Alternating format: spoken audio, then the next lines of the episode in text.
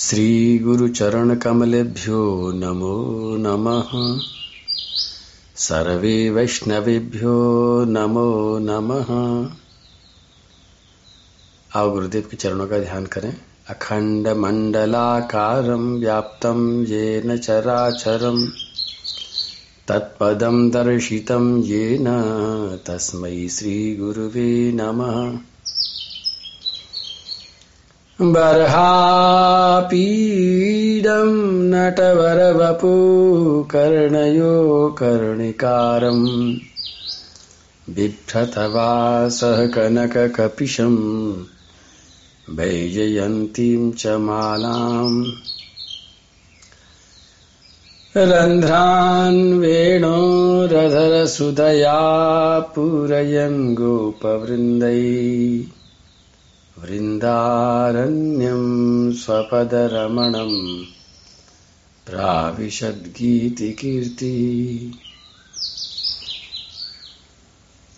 प्रेम से बोलो, राधे कृष्ण राधे कृष्ण कृष्ण कृष्ण, राधे राधे राधे श्याम राधे श्याम श्याम श्याम, राधे राधे। आज द्वादशी है और वैसे तो ये बात है रोज़ाना ही होनी चाहिए कि हम खिला करके ही खावे लेकिन आज के दिन तो व्रत तोड़ना है। तो ये तो बहुत ही ज़्यादा ज़रूरी है कि आज हम किसी न किसी को खिलाने के बाद ही खावें और खिलाते समय उसको धन्यवाद ज़रूर दें कि उसने खा लिया है। ये उसका एहसान है हमारे ऊपर। हमारा एहसान उसके ऊपर नहीं है। सवाल उठता है, क्या दें? पैसा देना कई बार अच्छा नहीं भी लगता है। तो सोचे कुछ न कुछ सामान देते हैं अपने घर को शमशान बनने से रोकने के लिए ये बहुत ज़रूरी है कि हमारे घर की पुरानी चीज़ें हम देते चले जाएँ। अब ये ज़रूर मन में बात आती है कि जब हमारी घर की पुरानी चीज़ हम दूसरों को देंगे तो फिर उसको नुकसान करेंगे बस यही तो इस पूरे संसार का रहस्य है कि हमारे पास जब कोई चीज़ रहती है तो धीरे धीरे वो पुरानी हमारे लिए हो जाती है, हमारे लिए वो जहर होने लग जाती है, लेकिन वो जब दूसरे के पास जाती है तो उसके लिए नई बन करके जाती है। दुकानदार के पास सामान रखा है, उसके पास वो पुराना हो गया है, लेकिन जो खरीद करके ले गया है, उसके लिए एकदम नया है, आज का ही है ताज़ा है एकदम। संसार के इसी नियम को समझने के बाद में बहुत सुविधा हो जाती है। देते रहना है, देते रहना है, देते रहना है। और जब देते रहेंगे, तभी भगवान भी हमको देते रहेंगे। हम देना बंद कर देंगे, भगवान भी देना बंद कर देंगे। और हम ही सोचते रहते हमारे पास बहुत जब आएगा, तब दे देंगे। भगवान सोचते हैं कि जब इसको लुटा देगा, तब मैं और दे दूँगा। तो ध्यान रखना इस बात का। बोलो, कन्हैया लाल कीजिए। आइए अब अपन पृथु चरित्र में प्रवेश करें। बोलो पृथु जी महाराज की जय। नालम ते महिमानुवर्णने। यो देववर्यो वदता रमायया वेनाङ्गजातस्य तपौरुषाणि ते वाचस्पतीनामपि बभ्रमूर्धिया। चौथे स्कंद के सोलहवें अध्याय का दूसरा श्लोक। पृथ्वी जी की महिमा गाने के लिए वहाँ के सूत, मात नागद बंदीजन तैयार हो गए हैं। यद्यपि पृथ्वी जी मना कर रहे हैं, वो नहीं चाहते हैं। और वास्तव में ये चीज़ ऐसी है, इसे जब कोई चाहता है तो इसमें मैल लग जाता है। जब कोई अपनी तारीफ़ करवाना चाहता है, ये कुछ चीज़ें ऐसी हैं, जैसी तुम चाहते हो, तुरंत ये दूषित हो जाती हैं। जब तुम नहीं चाहते और भगवान चाहते हैं तो फिर इसमें सुगंध आ जाती है। इसी को विमल कीर्ति कहते हैं। बार बार ये वर्णन भगवान स्वयं कहते हैं कि मेरे भक्तों का जो कीर्ति गान है, मैं चाहता हूँ। लेकिन भक्त भक्त नहीं चाहते हैं। कुछ बात ऐसी होती है भगवान चाहते हैं, वो चाहते रहते हैं, इसी में खुशबू है और भक्त नहीं चाहते हैं, नहीं चाहते नहीं चाहते हैं, इसी में आनंद है। तो पृथ्वी जी महाराज अपने बड़वाई, बड़ाई नहीं चाहते, अपनी प्रशंसा नहीं चाहते हैं, लेकिन ऋषि मुनि चाहते हैं। एक बार एक आदमी आँखें बंद करके रोटी खा रहा था। उसके पास केवल रोटी थी थाली में, और थाली में कुछ भी नहीं था, लेकिन वो आँखें बंद करके वो रोटी को तोड़ता और थाली के किनारे पर लगाता और खा जाता। कुछ था नहीं। एक संत ने पूछा कि भाई, तुम थाली में कुछ है तो नहीं है क्या चीज़ लगा रहे हो? बोले, साहब, मुझे मालूम है कुछ नहीं है, लेकिन क्या करूँ? मैं कल्पना कर रहा हूँ कि यहाँ नमक रखा हुआ है और मैं नमक से रोटी लगा लगा करके खा रहा हूँ। संत ने कहा कि भाई, जब तू कल्पना ही कर रहा है तो नमक की कल्पना क्यों कर रहा है? फिर घी बुरे की कल्पना कर, रबड़ी की कल्पना कर, दही की कल्पना कर अच्छी सब्ज़ी की कल्पना कर, जब तू कल्पना से ही खा रहा है तो फिर नमक क्यों लगा रहा है? तो मैंने ये बात इसलिए सुनाई कि इससे पहले राजा बेन था और बेन ने जो भी कुछ किया, आपको मालूम है। लेकिन जब बेन के अंदर से भगवान प्रकट हो गए हैं तो फिर कोई कसर क्यों छोड़ी जाए? वास्तव में भगवान तो कल्पतरु हैं। भगवान तो कल्प वृक्ष के समान है। अपने भक्त की हर इच्छा पूरी कर देते हैं। तो ऋषि मुनियों ने उन सूत्र मांगलों को ऐसी प्रेरणा करी कि अब तुम कसर मत छोड़ो, अब नमक से रोटी खाने का टाइम नहीं है। अब तो जितने व्यंजन बन सकते हैं, सब बना डालो। और हमें भगवान से वो सब बातें कह डालनी है, भगवान से उन्होंने सब कुछ कहना शुरू कर दिया जैसा जैसा उन्हें चाहिए था। और इससे के लिए सबसे पहले तो उन्होंने कहा कि प्रभु, आप साक्षात नारायण हैं। और आपकी महिमा का वर्णन करने में हम बिल्कुल समर्थ नहीं है। क्योंकि आप अनंत हैं, भगवान अनंत है। अनंत को कैसे वर्णन करेंगे? अथाप्युदार स्रवस प्रथुर हरे कलावतार कथा मृता यथोपदेशम मन भी प्रचोदिता श्लाघ्यान कर्माण वयम वितन्मयी। और गाने वालों ने कह दिया कि जी, हमारे अंदर बुद्धि नहीं है, ये ऋषि मुनियों ने हमें जो उपदेश दिया है, हमें जो सिखाया है, उसके हिसाब से हम आपकी कुछ कुछ महिमा गाएँगे। और आपकी महिमा गा करके हम आपका कोई भला नहीं कर रहे हैं, क्योंकि आप उदार कीर्ति हैं। अथाप्युदारा श्रवसा प्रथुर हरे। ये कीर्ति होती है, ये उदार भी होती है और कंजूस भी होती है, खुशबूदार भी होती है और बदबूदार भी होती है। जब हम किसी इंसान की तारीफ़ करते हैं, बहुत सोच समझ के करनी चाहिए। कितने बार ऐसी घटना घट जाती है कि अगर एक बाप के चार बच्चे हैं और बाप ने अपने एक बेटे की तारीफ़ कर डाली है तो बाकी तीनों के पेट में दर्द हो जाता है। अगर एक सास की पाँच बहुएँ हैं और सास ने एक बहू की तारीफ़ कर डाली है तो चारों को रात भर नींद नहीं आएगी, टेंशन शुरू हो जाएगी। ये क्या है? ये वास्तव में उदार कीर्ति नहीं है। भगवान ही एक ऐसे जो उदार कीर्ति हैं, जो भगवान की कीर्ति कितने भी सुनो आप, किसी को भी सुना दो, लेकिन किसी को टेंशन नहीं होती है। संसार में किसी आदमी की तारीफ़ जब करते हैं, उसका कोई रहस्य है? वो रहस्य मैं कभी बाद में बताऊँगा क्या रहस्य इसका? बहुत बड़ा साइंस है इसका कि संसार में हम किसी की तारीफ़ करते हैं तो दूसरों के पेट में दर्द क्यों हो जाता है? और भगवान की तारीफ़ जब करते हैं तो दर्द नहीं होता, दर्द बल्कि दूर हो जाता है।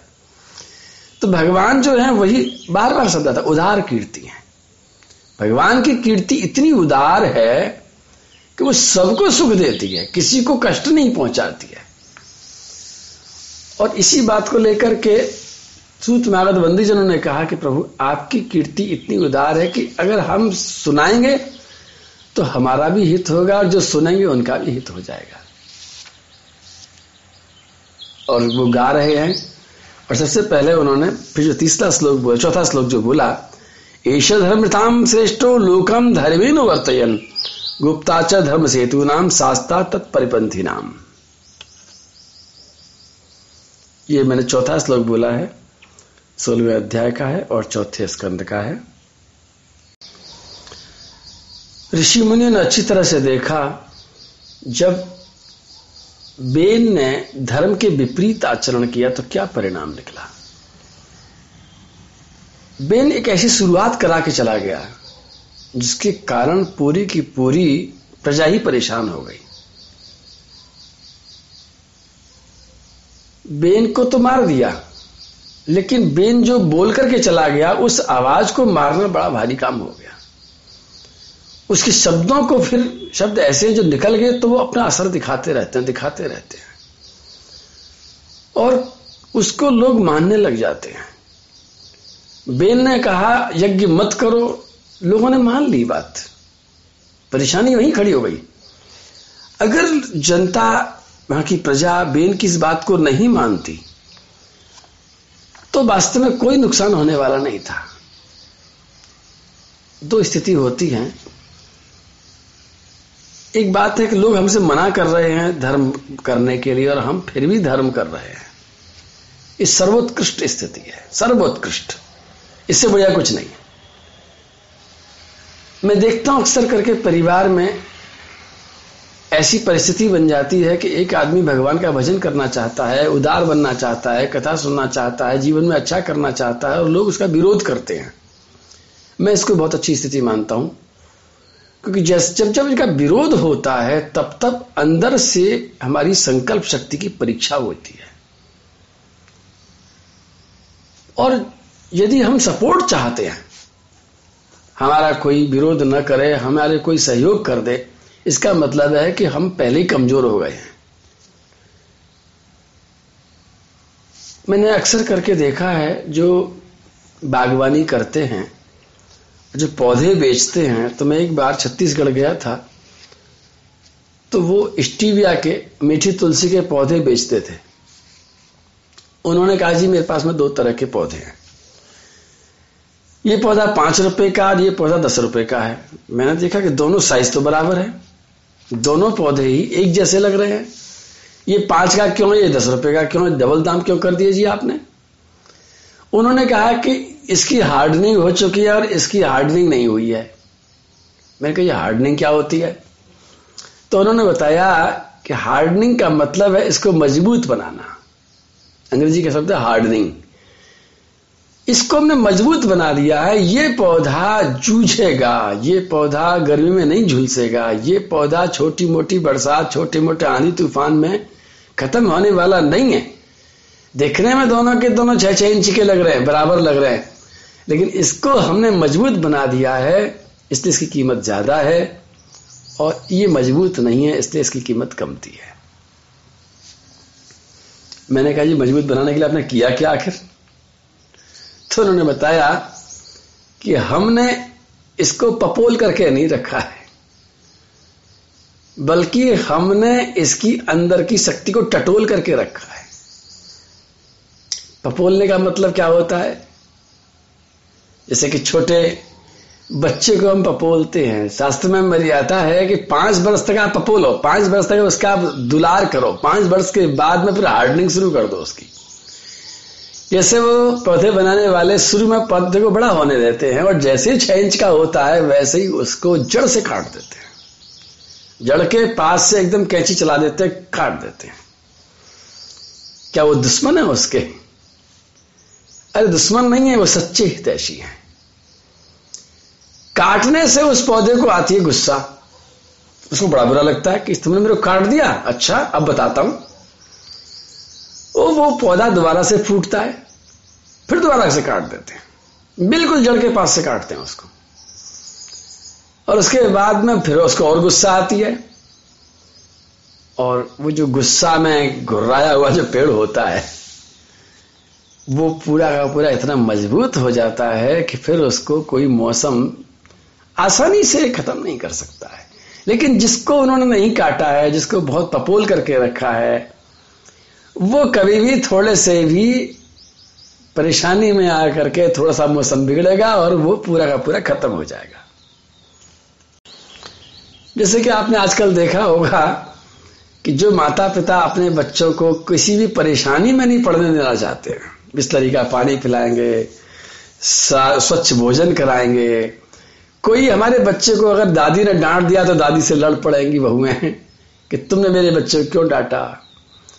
किसी तरह की तकलीफ़ नहीं आने देंगे। स्कूल में भी एसी होना चाहिए, घर में भी एसी होना चाहिए, कार में आएगा तो कार में भी एसी होना चाहिए। वास्तव में वो पाँच रुपए वाला पौधा तैयार कर रहे हैं। अगर दस रुपया वाला पौधा बनाना है तो उनको कठिनाई सामने ला करके रखनी चाहिए। जो कठिनाई में जो आगे बढ़ेंगे तो उनकी मजबूती अलग होगी, वो कीमती बन जाएँगे। उसी तरह से कोई व्यक्ति जब मेरे से आकर कहता है कि महाराज जी, ऐसी कृपा कीजिए कि हमारे परिवारीजन भगवान की भक्ति करने में हमारा साथ दें। तो मैं समझ जाता हूँ कि ये पाँच रुपया वाला पौधा बनना चाह रहा है। अरे मैं कहता हूँ, तुझे दस का नहीं, भगवान पचास रुपए वाला बनाना चाह रहे तो क्यों घबरा रहा है? भगवान के ऊपर छोड़ दे।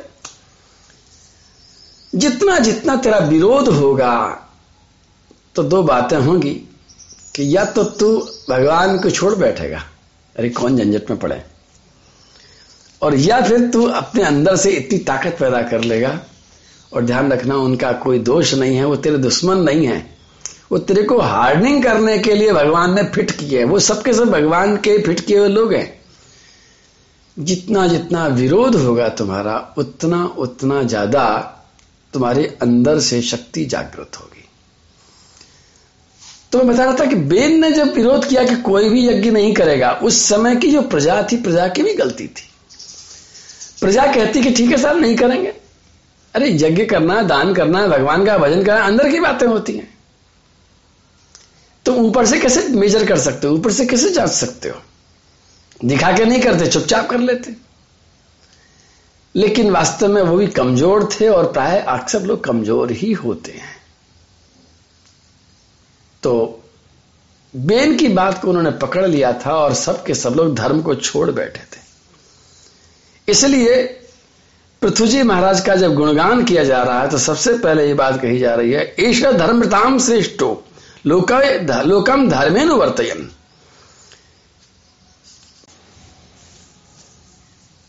ये जो बैठे हैं, जो विराजमान हैं, ये हमारे जो राजा हैं पृथ्वी जी महाराज, वो पृथ्वी जी को नहीं कह रहे पृथ्वी जी महाराज को तो दो श्लोक बता दिए कि महाराज, आपकी महिमा को हम गा नहीं सकते हैं, आप अनंत हैं, आप साक्षात नारायण हैं। आपकी महिमा को गाने में साक्षात ब्रह्मा जी भी हार जाएँगे। इसलिए हम तो थोड़ी बहुत बात करेंगे, बस। और वो उनसे नहीं कह रहे हैं, अब वो प्रजाजनों से कह रहे हैं कि ये जो बैठे हैं सिंहासन पर पृथ्वी जी महाराज ऐसे धर्मवृताम श्रेष्ठ हो। जितने भी दुनिया में धर्मधारी हुए हैं, जिन्होंने धर्म का पालन किया है उन सब में श्रेष्ठ हैं ये महाराज पृथु। और क्यों श्रेष्ठ हैं? क्योंकि लोगों को धर्म में लगाने वाले हैं। खुद धर्म करना एक बात होती है, दूसरे को धर्म में लगाना बहुत बड़ी बात होती है। खुद भजन करना एक बात, दूसरे को भजन में लगाना बहुत बड़ी बात। जिस तरह से खुद खा लेना छोटी सी बात, लेकिन दूसरे को भोजन कराना बहुत बड़ी बात। जिस तरह से पेट में भूख लगती है तो भोजन का दूसरों को इंतज़ाम करते हैं। उसी तरह से आत्मा की भूख बुझाने के लिए हमें धर्म का इंतज़ाम भी करना चाहिए। तो पृथ्वी जी महाराज, सबको धर्म में लगाने वाले हैं, ये सबसे बड़ी बात है। और इसके साथ साथ में एक बात और कहती गोप्ता च धर्म सेतु नाम शास्त्रा तत्पर पंथी नाम। जो धर्म में नहीं लगने चाहेगा, उसको ये दंड भी देंगे। खाली हाथ नहीं जोड़ेंगे, मनावने नहीं करेंगे, प्रार्थना ही नहीं करेंगे इनके दंड में इतनी ताकत होगी कि आदमी राज़ी राज़ी नहीं तो गैर राज़ी लग भैया। अरे डॉक्टर दवाई देता है तो वो हाथ जोड़ के प्रार्थना नहीं करता, थोड़ा सा बोल देता है, लेकिन उसको मालूम है कि तू दवाई नहीं खाया तो इंजेक्शन इंजेक्शन ठोकेगा वो आदमी तो उसे ठीक करना है। इसी तरह से राजा का और परिवार में अपने नेता का, अपने जो बड़े लोग हैं, उनका जो कर्तव्य है। बच्चा नहीं मान रहा है, जी, मैं क्या करूँ? बच्चे आजकल के मानते नहीं हैं। मुझे बड़ी हँसी आती है। मैं देखता हूँ कि ये बच्चे जो आज धर्म की बात नहीं मान रहे हैं, किसी को प्रणाम करने की बात नहीं मान रहे हैं, लेकिन जब ये बीमार पड़ेंगे तो तुम्हारे लिए ही दुखदाई सिद्ध हो जाएँगे। श्री पृथ्वी जी महाराज के पास दोनों ताकत हैं। वो राज़ी राज़ी भी धर्म में लगाना जानते हैं और गैर राज़ी भी धर्म में लगाना चाहते हैं, और ये वास्तव में उसके हित के लिए ज़रूरी है पृथ्वी जी महाराज को कुछ नहीं चाहिए। ये जो भी दंड विधान होता है, वो दंड देने वाले की मनमानी के लिए नहीं होता है। अगर दंड देने वाला क्रोध में आकर के अपने क्रोध को शांत करने के लिए, अपने खुद की प्रसन्नता के लिए अगर किसी को दंड देता है तो गलत है। एक छोटी सी बात, एक बार एक पुलिस वाले ने चोर को पकड़ा। थाने में ले गया, थानेदार ने देखा और उसे सजा सुनाई, दस डंडे मारो। कांस्टेबल से कहा, दस डंडे मारो। कांस्टेबल ने हाथ में डंडा लिया। एक, दो, तीन, चार, पाँच, छह डंडे मार दिए। छह डंडे मारने के बाद उस चोर को पता नहीं क्या सूझी कि चोर ने कांस्टेबल के ऊपर थूक दिया। ऐसा थूक दिया तो कांस्टेबल को गुस्सा आया उसने कहा, ठीक है, अब बताता हूँ तेरे को। सातवां डंडा जब उसने मारा तो इतनी ज़ोर से मारा कि वो एक ही डंडा चार के बराबर था। और जैसी सातवां डंडा पड़ा, चोर बेचारा ज़ोर से चिल्ला भी उठा और थानेदार ने देख भी लिया। थानेदार ने कहा, बस, हो गया। कांस्टेबल बोला, सर, अभी तो तीन बाकी हैं। थानेदार बोला, तीन बाकी नहीं है, हो गए पूरे के पूरे. बोले, सर, कैसे हो गए? बोले, देख, सुन, छह डंडे तू मार रहा था। वो तो केवल ड्यूटी बजा रहा था और वो मेरे आदेश का पालन कर रहा था और वो हम जो कर रहे थे, इसके भले के लिए कर रहे थे। हमारा व्यक्तिगत कोई से झगड़ा नहीं है। व्यक्तिगत रूप से हम इसका बुरा नहीं चाह रहे हैं। लेकिन इसने जब थूक दिया तो तू व्यक्तिगत हो गया, तेने डायरेक्ट इस पर अपना क्रोध निकाल दिया है। तो ये क्रोध करने वाली जो बात है, और वो भी अपने व्यक्तिगत कारण से क्रोध करना। बस। तुम्हें क्रोध आना चाहिए, अभी आएगा, देखना। पृथ्वी जी महाराज को ऐसा क्रोध आया। लेकिन क्यों? क्रोध आता है। लेकिन क्यों? बस क्यों है ही सारा छार छिपा हुआ है। बोलो प्रेम से, पृथ्वी जी महाराज की जय कन्हैया लाल की जय। राधे कृष्ण राधे कृष्ण कृष्ण कृष्ण, राधे राधे राधे, श्याम राधे, श्याम श्याम श्याम, राधे राधे।